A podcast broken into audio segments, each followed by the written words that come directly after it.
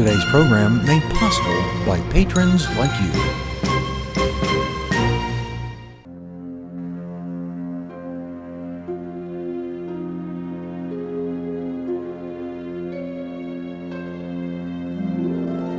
Welcome to where we celebrate music from the movies. From the golden age to present day, we've got it covered. We talk to those from the industry and learn about them and their favorite scores. Welcome to What's the Score? I'm your host, Frank R. Wilson. So let's take a look at the shelf of CDs and see what we're going to play today.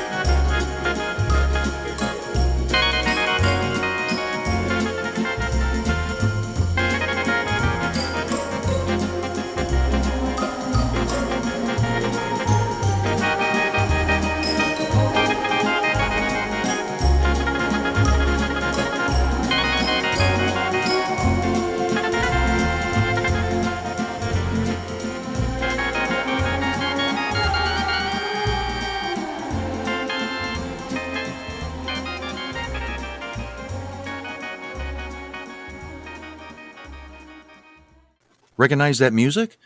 It's a favorite of our guest today.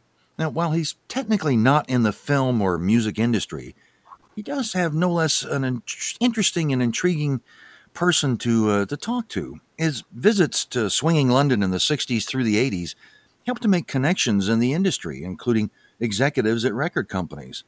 This led to some fascinating experiences that we hope to explore, as well as listen to some terrific cues as well.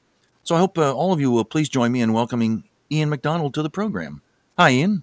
Hi, Frank. Thank you for calling me in. It's uh, nice to be here.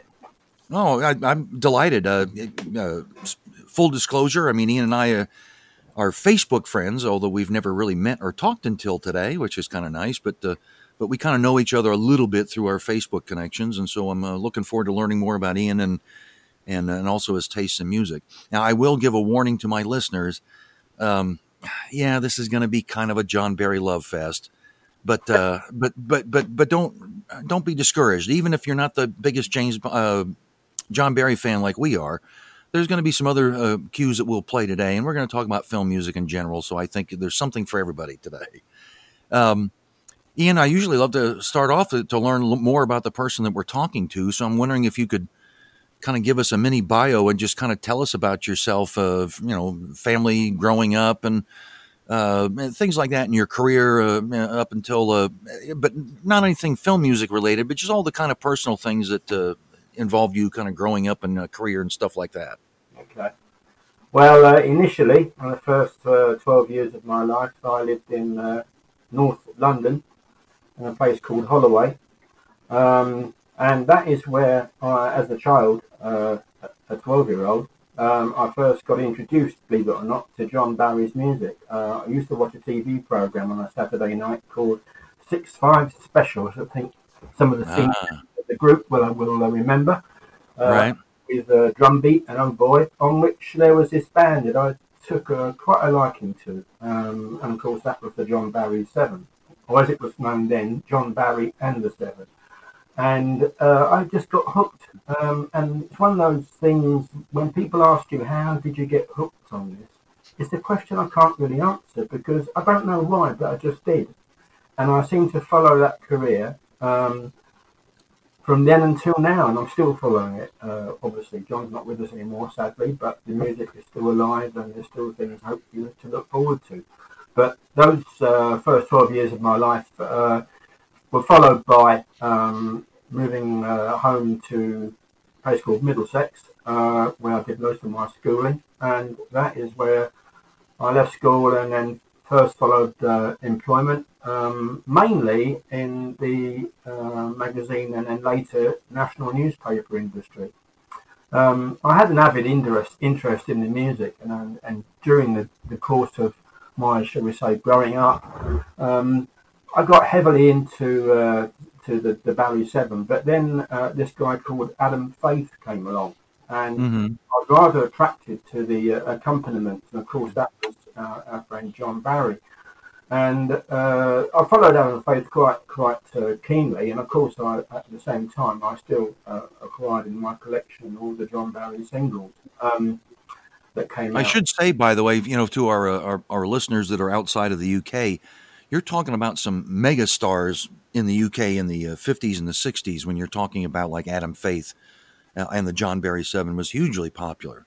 Uh, Sure. so th- this was no small potatoes. It, it was it was kind of localized to the UK, but, uh, but nonetheless, the very big stars, right? I mean, That's right, absolutely, yeah.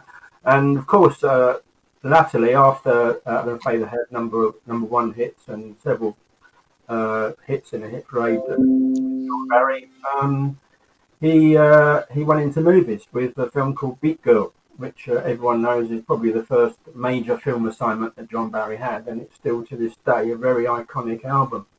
Um, still one that I play on a regular basis. Um, wow.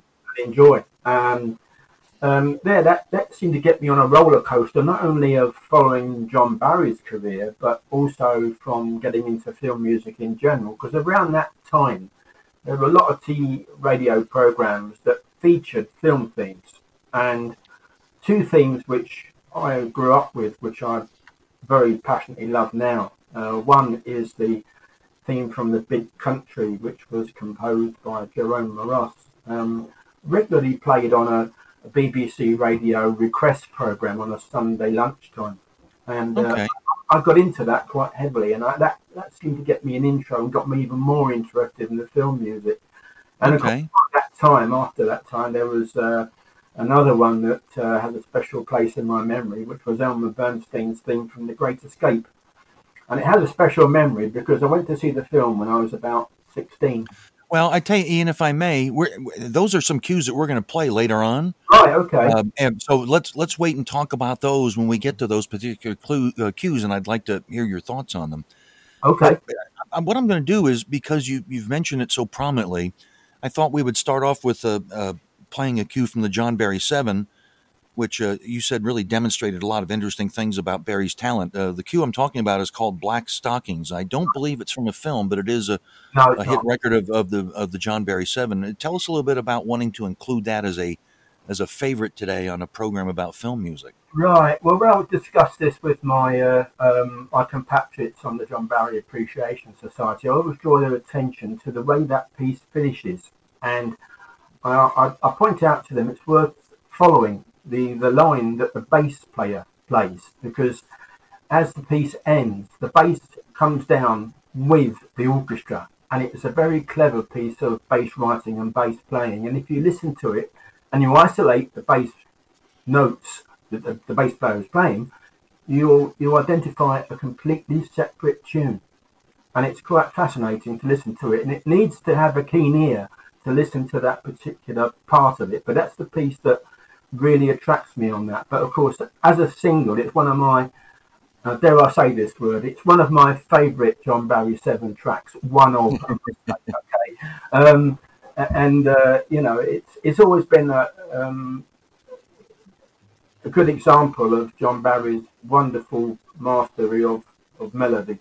Um, Okay, well, let's uh, let's let's hear this for ourselves then. The again, the uh, it's the John Barry Seven, but it is a, a, a cue written by John Barry, and the, it's called Black Stockings. Let's have a listen.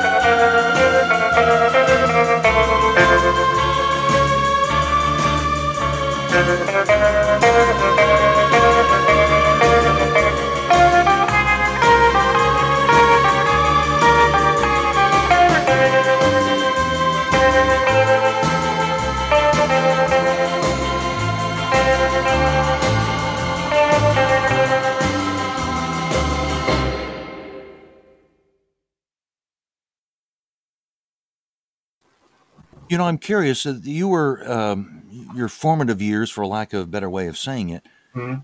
was was at the time of uh, of the Beatles and and Oh, yeah. you know, so a, a big explosion of of, of, of, of uh, British rock and roll and rock and roll worldwide, and yet you're taking an interest in fu- film music. Did that? I know. Did Yeah. you feel some? Did you feel like a, some kind of a, an outsider, or was that is that Uh, unusual? I, I was a bit of an outsider, yeah, because uh, in those days, I mean, people, most of the young people, they were, you know, the females were always screaming at some pop pop singer. On, or, or, I I went to the old pop concert. I saw the Beatles in concert um, and several other artists at the time. Um, but for some reason, I, I tend to like instrumentals. Um, because in the 60s, uh, film themes were very popular. They regularly made the hit parade and sometimes even topped it. Um, and it was it was a great era to live through, not only for music, but just about for everything. I think everything that, that shaped the 20th century came out of the 60s. And it was a wonderful era to, to live through. And I, I started my teens in 1960, so I went through the whole period in my teens. It was fantastic, really. Um, and it, it was, without doubt, the most uh, exciting era to live through where so many things took place. And musically, yeah, um, the pop scene was the biggest scene, obviously, because there were several groups and bands and singers and so on that were hugely popular. But I, for some reason, I always tagged on to the, the instrumental side, and of course, in particular, John Barry. And I was um, very keen. I got hooked on this, and I, I, I followed this John Barry roller coaster right through the 60s, and I, I collected literally everything he did. Um, and it got to, it. It was the nearest thing to an obsession you'll ever you, you'll ever find. Um, I, I just uh, I was hooked. I was to- it was a drug to me. I was just totally hooked, and I, I, I still have all those records I bought in the '60s now in my collection here. Um, you know, it's the soundtrack to my life, shall I say? Yeah, no, I, I can relate to that. Uh, But you know, what I thought we would do is uh, let's shift gears a little bit and go in because you, you did mention that there were some other uh, composers and and uh, cues that you liked Mm. um, during this time that we're talking about too. I would say the movie Bullitt was kind of coming out at this time, Oh, and there yeah. was a cue for that film you you uh, chose called Shifting Gears, and I was wondering if you could tell us a little bit about uh, what it is that you like about that particular cue. Yeah, Well, I like the movie uh, Bullitt with Steve McQueen, but the Shifting Gears track came up with the uh, the the car chase through San Francisco, and it was a wonderful example of how music can build a tension in a scene to to where the climax comes. You know, the exciting bit takes place, and uh, it's a nice gradual work up. It, it starts off very steady, slow, and gradually gets more dramatic, and then gets more frenetic as it gets towards the end, and. Uh, I, I think that was a masterful piece of scoring. It's a it's a it, it's a real favourite of mine. Yeah,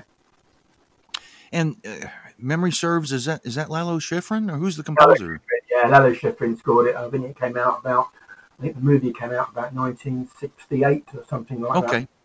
Okay. Well, let's uh let's have a listen to this. I think most of our listeners will enjoy this. This is from the film Bullitt.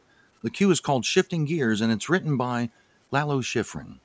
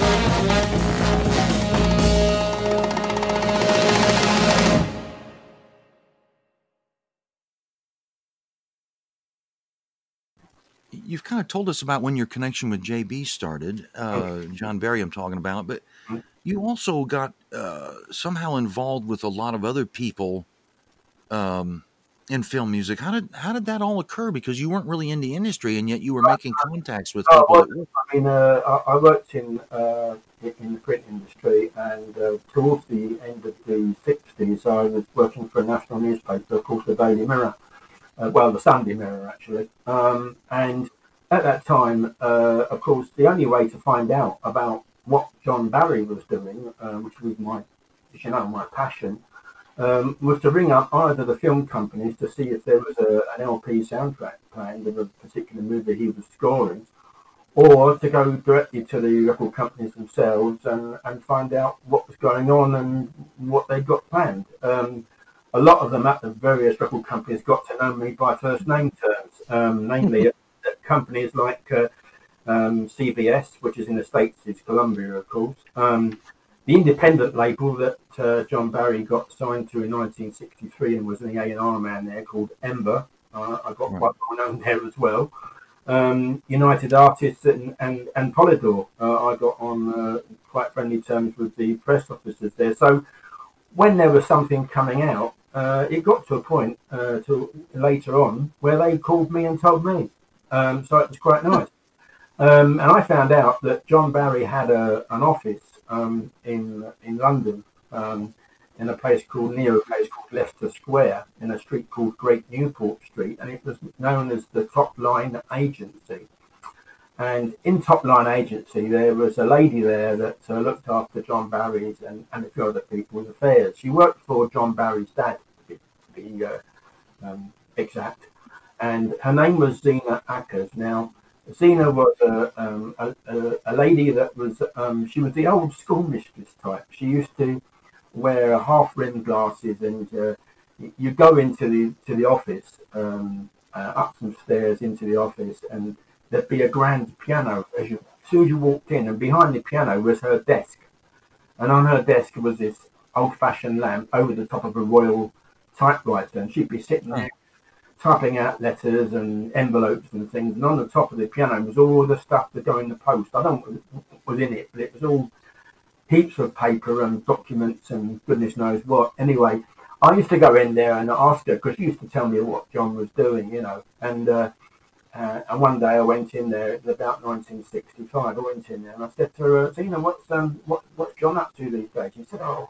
he's doing this film." She said, "I can't I can't tell you the the name of it." She said, "Um, it's all secret." And on the top of the piano was this uh, copy of a, a, um, a film poster, and the film was King Rat, the the, the Bryan Forbes movie about the, the uh, Japanese prisoner of war camp. Okay, yeah. I said, uh, "Oh, it, it's not King Rat, is it, Zena?" She said, "Oh, you're not supposed to know that." She said, "How did you know that?" I said, "It's on top of the piano in front of me." Um, and of course, uh, she she desperately got up quick and snatched it and put it down out the side. You know? um, And- so she and- a bit like that. She was a, she was a lovely lady, and uh, you know she'd always give me a call and say, "I just like that you'd like to know John's doing this, and this comes out next month." And one of the things that completely threw me was that I think it's about 1967, 68, something. She rang up and she said, um, "Oh, got he's, he's doing this film." She said with uh, Elizabeth Taylor in it. I said, "Okay." Um, yeah, she said it's a bit, bit weird. I said, "What's it called?" She said, "Go Forth." Oh, I said, "Okay." So anyway, uh, I started looking on the placards for this film called Go Forth, and it never came out. But I did notice another film came out with Elizabeth Taylor and Richard Burton in it called Boom. Right. Now, that was what Boom was originally called, Go Forth. Huh. That's the original title. And uh, Yeah. Zena told me that. I was looking for one title, and of course, the film came out behind me. I didn't notice it come out. It was called Boom. Yeah. So, uh, yeah, there you go. Got, I've got fun. Yeah, let's let's play a couple of very uh, cues that you uh, chose for your list, and we're going ahead in time a little bit to the '70s and the '80s. Okay. And it's interesting. It's interesting here too that um, one of these cues is not from a film, Mhm. uh, uh, like Black Stockings wasn't, and then one is. But I, but I'd like for you to tell me. And, but I really wanted to include it because it's actually one of my favorites as well. Right. I'm talking about a cue called Da- Downtown Walker, Okay, and yeah. the, the next one would be uh, the main theme from Body Heat. Tell me a little bit about why you wanted to include those in your list of favorites. Well, I've always uh, known and always admired that John Barry had a wonderful skill for jazz. He, he, he seemed to enjoy writing bluesy, jazzy orchestral orchestral compositions, and I think that Downtown Walker for me is absolutely superb. Uh, I, I, love that trombone solo in the middle, and it just got that lazy rhythm that I, I just love. Um, but going on to uh, Body Heat. Um, that was a, a, film which, when it came out, I went to see and I thought, my God, the score's phenomenal for this. It's fantastic. Can't wait to get it on an LP. And of course, it never came out. It, it didn't come out for many. Officially. Yeah, no, not not at all, not officially until oh crikey, uh, it must be about twelve. I think it's about twelve years before it came out. Yeah, like that. Like that. Um, and it originally came out on LP. Um, an LP that was played at 45 RPM, which is rather unique. But um, uh, it came out on an LP, and but it was always uh, for me one of uh, one of the scores I really loved, and I was I was aching to get it on an LP. And we finally did, and of course later on we got the wonderful release from Film School with the, the whole score and a lot more. Um, and you know, it's always been yeah. one of the scores that I, I like and love because it just demonstrates Barry's wonderful ability in, in writing bluesy, jazzy themes. I think he, I think I, he has a little bit of uh, a, a, soft spot for doing that sort of thing. I think he enjoyed that. I think. Oh yeah, no, absolutely. There's no doubt about it. And you know, I, I, I truth be told, every time I see a, a, a stunning looking woman walking on the sidewalk, mm-hmm. in my in my head, Downtown Walker always plays. Mm. You know what I'm saying? Just like body heat. it just it's an uncanny how he really captured what that you know I could actually visualize with that tune. But let's let's let the music do the talking instead of us. We're going to play two cues. One is called Downtown Walker. Uh, that's from a, uh, uh, an album called Americans, which was not connected to a movie at all. This was just a, a series of uh, things that he had wrote independently. Mm-hmm. Uh, and then the the next cue will be the main theme from Body Heat. Everybody's pretty much familiar with that, and that's another classic piece of music. Mm. Let's have a listen to both of them, and they're both written by John Barry.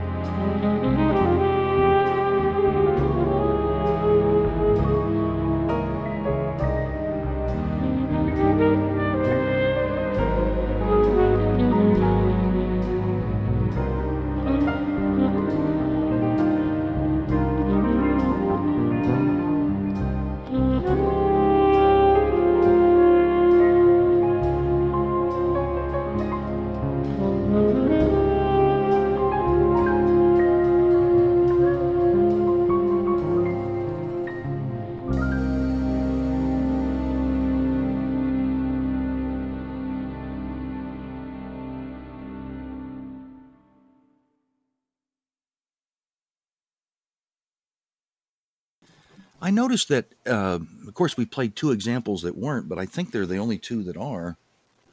Well, maybe there's one other exception, but it, it seems to me that almost everything that you chose was from uh, the 1960s. Is that uh, is that where really your love lies? That it, it, it the, the product wasn't as good as time went on, so to speak. And I'm not talking about just John Barry, but I mean everything you chose, non Barry stuff too, was from the '60s. So I'm, I'm, i found that interesting. Tell me about that? Yeah, I think the era in which he really made his mark, and he made his mark really by being very versatile. If you you start off by listening to the the earlier stuff with the um, the Barry Seven Orchestra, etc., at the start of the '60s, and then you go up to 1969 when we had things like The Lion in Winter and Midnight Cowboy. You get this wonderful um, uh, variety of styles. And one of the things that Barry was brilliant at in the 60s that you never quite knew what was going to come next because I can well remember uh, um, having Midnight Cowboy um, On Her Majesty's Secret Service, followed by The Lion in Winter. And when The Lion in mm-hmm. Winter came out, everybody thought, turned around and gasped. I thought, my God, what's that? That's not John Barry, is it? And it was, he, he stunned everybody with that one, including me. Um, yeah. Because a classical, it's a more of a classical piece than anything else. Uh, but the the film still uh, is still one of my all-time favourites. The movie, um, I just just love that script. I think yeah. phenomenal. Well, what one of the, uh, another non-Barry cue that you had chosen was uh, from the film called The Big Country. I'm I'm guessing this is the main theme that you chose, and I'm I'm not as familiar with that. Who who who was the composer for this? And then also tell us a little bit about uh, why it made your list of favorites. Right. Well, the composer was a man called Jerome Moross, and it was a theme that came out in I think 90, about 1959, 1960, and it always got seemed to get requests to be played on um, request programs on radio. And one of the radio programs was on a Sunday lunchtime. It was called Family Favourites, and the strange thing is, it, it nearly always got a play at least once, if not twice a month. It was quite incredible. It was, it mm. on a regular basis, it was played on there, and it just got, I got hooked on it. And it's one of the film themes that really dragged me into film music, I think. Um, and you know, it, it's it's a well-known theme. I think if you uh, if you hear it, I think I'm sure you'll recognise it. Um, it's, yeah, it's been recorded several people, but it's a very popular theme. I don't think it won any awards. I think it should have done, as, as I think the score should have done, but I don't think it did. But um, it's sad in a way. But one of those uh, times, I think, when in the 60s, there were some great scores being written. Um, but sadly, they, they never won um, the awards. They never got the accolades that some, I think, lesser uh, scores do today. Huh. Yeah. Well, let's uh, let's have a listen for ourselves. This is the main theme from the film called The Big Country. Sit back and relax and enjoy.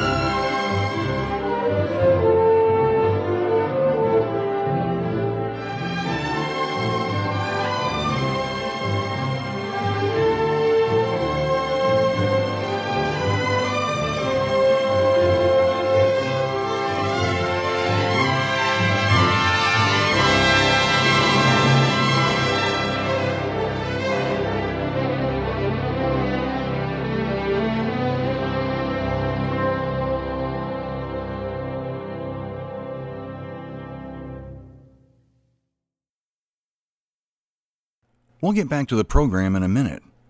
Uh, I'm curious, are you enjoying today's episode and the 50 plus others that we've uh, also produced? I hope so. And if you are enjoying it, uh, I want you to consider becoming a patron of the show. By uh, small monthly contributions as little as $3 a month will make you an official producer of the show with some neat extras involved. I hope you'll check it out. You'll find it at patreon.com, and that's spelled P A T R E O com. To find out about our, our show and our uh, options for you, you go to patreon.com slash what's the score, which is all one word. Patreon.com slash what's the score. Please visit patreon.com.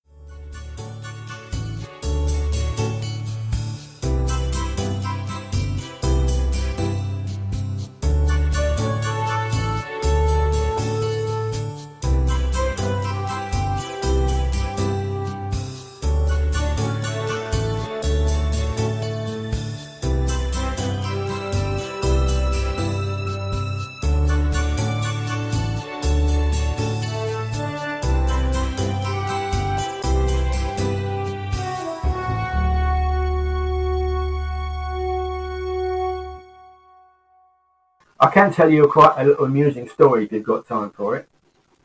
Okay. All right. I'm taking you back to 1963 when he just signed for Ember Records, and the man called Jeff Kruger arranged a, uh, a TV program with the BBC to go out in midweek about seven o'clock, and it was going to be called Around Seven. Firstly, because it was at seven o'clock, and secondly, because it featured seven musicians conducted by John Barry and it's been done at the BBC studios in Shepherd's Bush in London. And I went along, so I thought, oh, he's going to be there, so I'll try and nip down there to see if I can get an autograph or a chat or whatever, you know, being my groupie self as I was, you know. So uh, um, I went there, and uh, the, the, the door to the uh, the actual stage where this, this recording of this show was taking place was um, patrolled by one of the one of these um, commissionaires. And we used to have a band of commissionaires in the UK with all these different places, concert halls, museums. They used to wear a white hat and a, a, uniform with brass buttons on their tunic, you know, and so on. They're very they're ex-army people. And uh, this chap came up to me, and, he, and I was looking through the door to see what was going on, and he said. Um, I said, uh, "Can I help you, sir?" Um, I said, "Well, yeah, maybe." They said, uh, "What was it you wanted?" I said, "Well, I understand that John Barry's doing something." Yes, he said he is. He said, "There's no audience." He said, "You can't, uh, you can't see it." He said, "But who are you?" And I said, "Well, I'm just a person. I'm just a fan, basically, you know." and uh, he said, "Well," he said, "you look a nice sort of chap." So I tell you what I'll do. He said, "There's a little door there." He said, "I'll turn my back." He said, "You go in the door, go to your right." go up the top of the steps and there's a little bench. He said, sit on the bench, sit in the corner and get in the dark and don't get seen.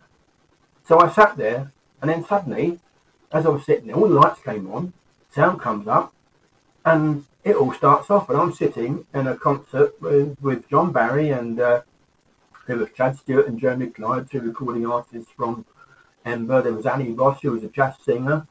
And there were seven musicians, uh, quite famous ones there. Tubby Hayes, a, a quite a famous sax player. Um, John Scott, who was who is now a quite a renowned film composer. Mm. and uh, a few other people, um, Kenny Clare on drums and so on and so forth. And a lady that played the harp, and she played the harp on loads of John Barry scores at that time. Uh, her name was Sheila Bromberg, and a uh, lovely lady. And um, uh, she played the harp, and I just sat and enjoyed the show.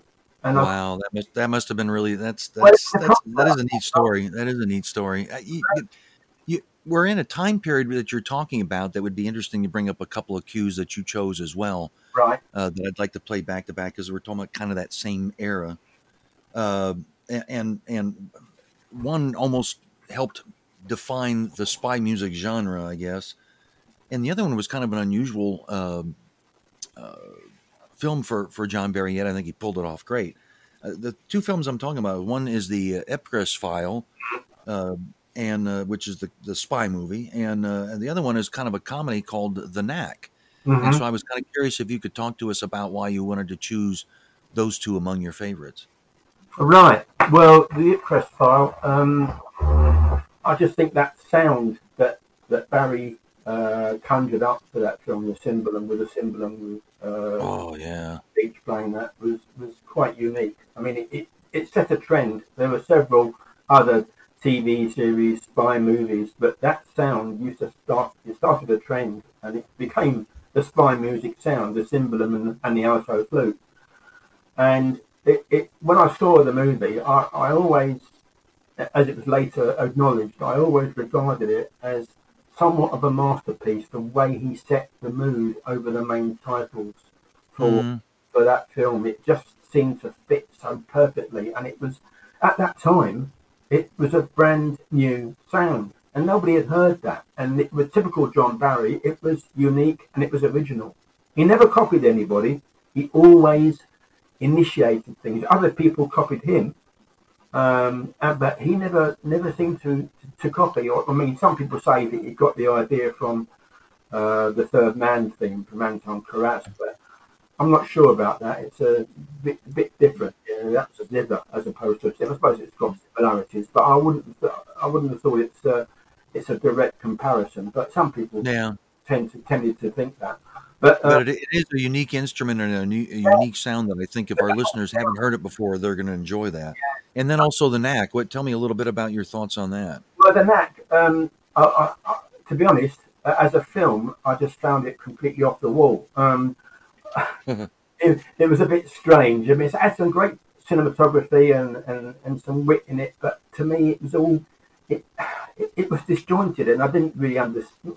At that time, I thought, what on earth is this all about? But one thing that stuck out, and I, I thoroughly enjoyed it when I saw the film at the theatre, uh, the thing that jumped out the screen at me the whole time was the score. I just loved it. And, uh, you know, it took me back to some degree. Certain parts of that score take you back to the old, what we call string beat days, the the days of um, the Adam Faith accompaniments, you know, pizzicato right. and xylophones and things like that. And it took me back a bit like that. And um, yeah, it was a it was a bit of a throwback, but I just liked the knack because it's got this nice, uh, easy flowing jazz style. Yeah, well, certainly epitomizes the uh, swinging '60s of London, yeah. I guess, doesn't it? With a wonderful melody as well. That yeah.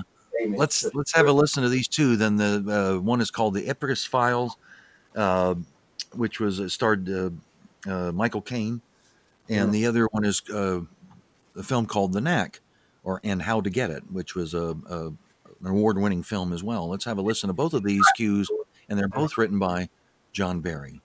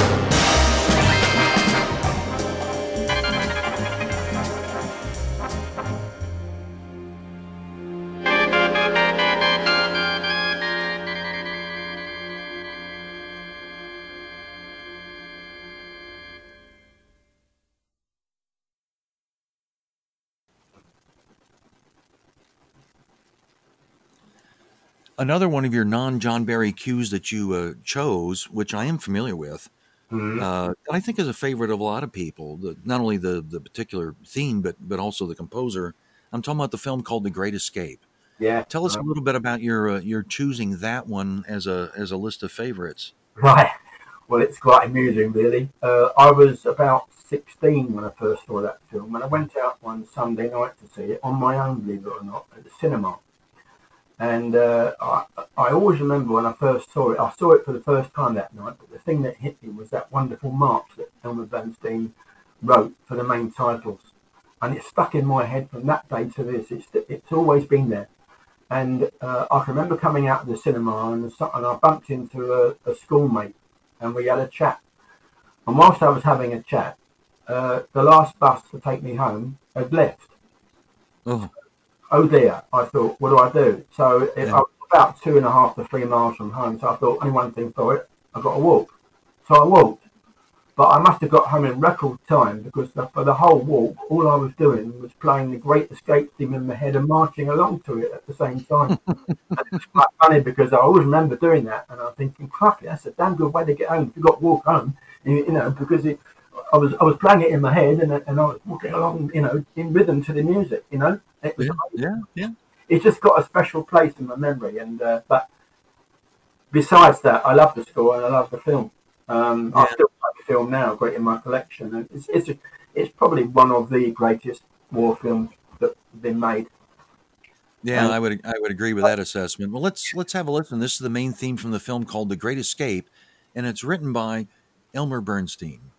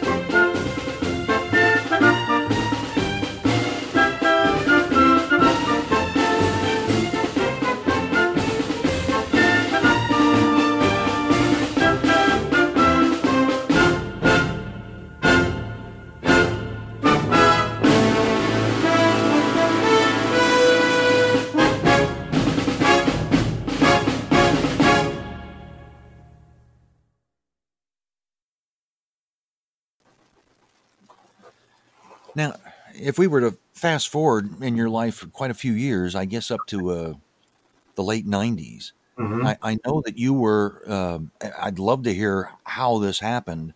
You somehow got invited to um, uh, two different recording sessions that John Barry was doing. One was for a film, Mhm. and the other recording session was for one of his late uh, later concept albums. Tell me, how did that come about? How did you luck out with that? Well, uh, basically, uh, my lady wife uh, was very influential with that. Um, at Hmm. that time, in that year, I celebrated my 50th birthday. You can work out my age now from that. But anyway, um, I celebrated my 50th birthday, and my wife was a bit, uh, um, can I say, a bit uh, com- not confused, but undecided about what to do for my 50th. And she knew I had this wonderful passion of John Barry's music, and she knew really that I hadn't really met him as such on a on a, a, a longish basis ever. So what she did, she wrote to Abbey Road Studios because I found out that he was recording and doing the music for this film called Swept from the Sea, and um, she wrote to Abbey Road, and Abbey Road wrote wrote back to her saying that well, it's not us you need to contact; it's actually the English Chamber Orchestra that he was recording with. Hmm. Um, anyway, she wrote to them, and I she said I've written to them anyway. I said, well, I said he's a very private guy. I, I can't really see, I can't really see, you know, in, in, in, inviting me in. Anyway, the next thing we know, uh, a lady at the English Chamber Orchestra who was the manager of the orchestra at the time, she said she she written back to us. I've spoken with John Barry, and he'd be very happy for you to come along and uh, invite. He's invited you to come along on the morning of recording and uh, and sit in, in the sound box with um, a guy called John Richards, who was John Barry's long, oh, yeah. long-standing engineer. Um, Wow. so, uh, yeah. Um, so anyway, I, I turned up that day and um, checked in at reception, and they took me down and sat me outside the sound box. And uh, then John Barry came came in, and he walked out to the podium to, I think, to put the score on the podium and set things up. And as he came back, he spotted me, came across, and he said, "Oh, you must be Ian." And of course, at that time, you know, you you know, sometimes when you meet somebody, you get sort of stage struck, and suddenly you, words. You, you don't know what to say, and I, and I just I don't know why. I mean, I'm annoyed with myself really, but I, for once in my life, I was lost for words. And um, uh, and uh, uh, anyway, he came across to me and he said, "Look, I can't have a chat with you now." He said, "But if you want to come in and sit with us and see what we do, you're very welcome." So I just said, "Yes, please." Um, so I went in and I sat just behind him and John Richards, and uh, and uh, John Richards said, "Look, when he goes out there to conduct, if you want to sit out there and listen, just go out and listen and come back in at the end of the take." So anyway, I I, I- did that quite a few times, and uh, um, that's that's how I got invited into that. And whilst I was there, Okay, now I will. Uh, uh, I'm sorry to cut you off. I want to hear about uh, Eternal Echoes, but Right. but after we play another cue, um, another uh, John Barry composition that you had uh, chosen is, is is again another favorite of mine. It just blew my socks off when I heard it for the first time, and it was you're right about Barry's creativity and doing things different and, and out of the norm especially in the 1960s. The film I'm talking about is The Lion in Winter, oh yeah, and it just has a, a, a spectacular score that was uh, got a well deserved Oscar. Mm. Tell us a little bit about why you wanted to uh, choose that as one of your favorites. Well, I chose it just because it, it is one of my favourite movies that, that Barry scored. I thought the, as I said, I think I said earlier, the, the script is absolutely electric from start to finish. Um, it's spiteful, nasty, sarcastic. It's everything. Uh, it- It's it's just full of full of wonderful uh, one-liners. Um, you know, uh, and and it's witty as well and beautifully acted. I mean, some of the, the cast in that, the superb cast Oh. Fabulously directed film, and, and, a re- and, and quite frankly, for a, a film that's set in- just one location, um, quite an interior film really, but it's set in one location. It, it kept you watching. It was fascinating. You know, the whole the whole thing, the performance of the actors was wonderful, and, and of course the music, especially uh, the part Eleanor's arrival when she comes down the, the river on a boat. You know, uh, Well, with our if our if any of our listeners have not seen this film, you are doing yourself a disservice. You need to yeah, to find it and watch The Lion in Winter because it is absolutely spectacular. It's a I think I would call it a dramedy. In other words, there is a lot of there's a lot of drama, but there's also a lot of comedy in it too. So it's one of those unique films that's that's really special. Well, yeah, let's let's have a listen. To, two I'm sorry. There's two versions of Lion in Winter. There's another one that was made a little while ago, but you want to see the 1968 one with Katharine Hepburn Yeah. and Peter O'Toole. Oh yeah, yeah, yeah, yeah, yeah. Um, so let's let's have a listen to this. This is the main theme from the film called "The Lion in Winter," and it's written by the maestro John Barry.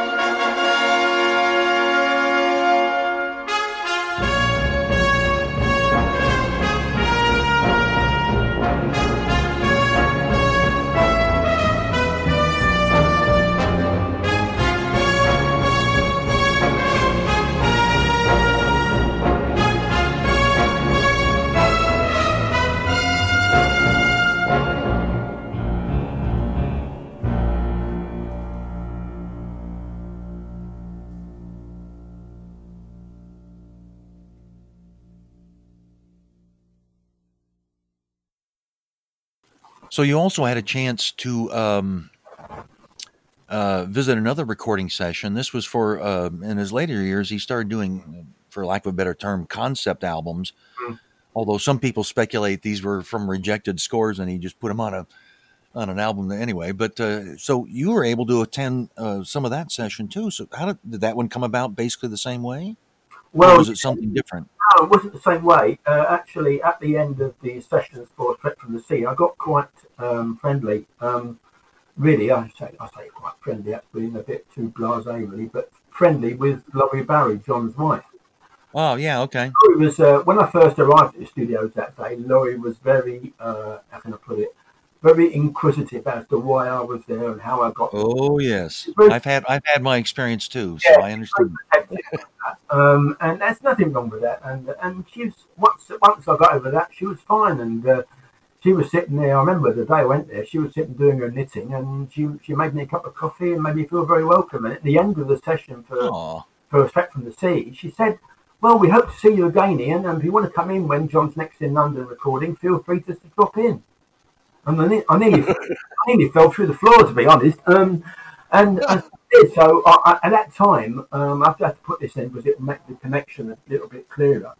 Um, John's fixer, the guy that fixed up the orchestra for the English Chamber Orchestra, was a guy called Christian Rutherford.